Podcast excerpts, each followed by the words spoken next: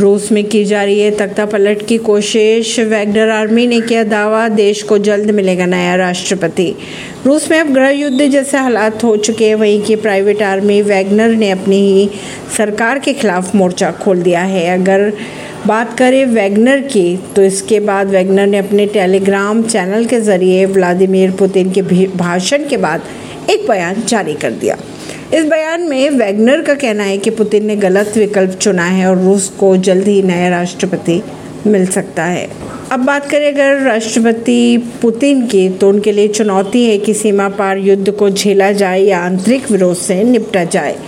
रूसी राष्ट्रपति पुतिन ने वैगनर के प्रमुख येवगेनी प्रिगो झीन पर देशद्रोह, सशस्त्र विद्रोह करने और अपने ही देश की पीठ में छुरा घोंपने के आरोप लगाए हैं। वैगनर के बयान में कहा गया है कि रूस में गृह युद्ध अब आधिकारिक तौर पर शुरू हो गया है। ऐसी ही खबरों को जानने के लिए जुड़े रहिए जनता से रिश्ता पॉडकास्ट से। परवीन दिल्ली से।